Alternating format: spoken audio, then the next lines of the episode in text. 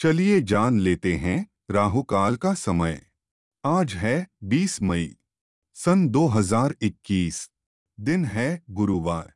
राहु काल आज दोपहर दो बजे से लेकर तीन बजकर तैंतालीस मिनट तक रहेगा।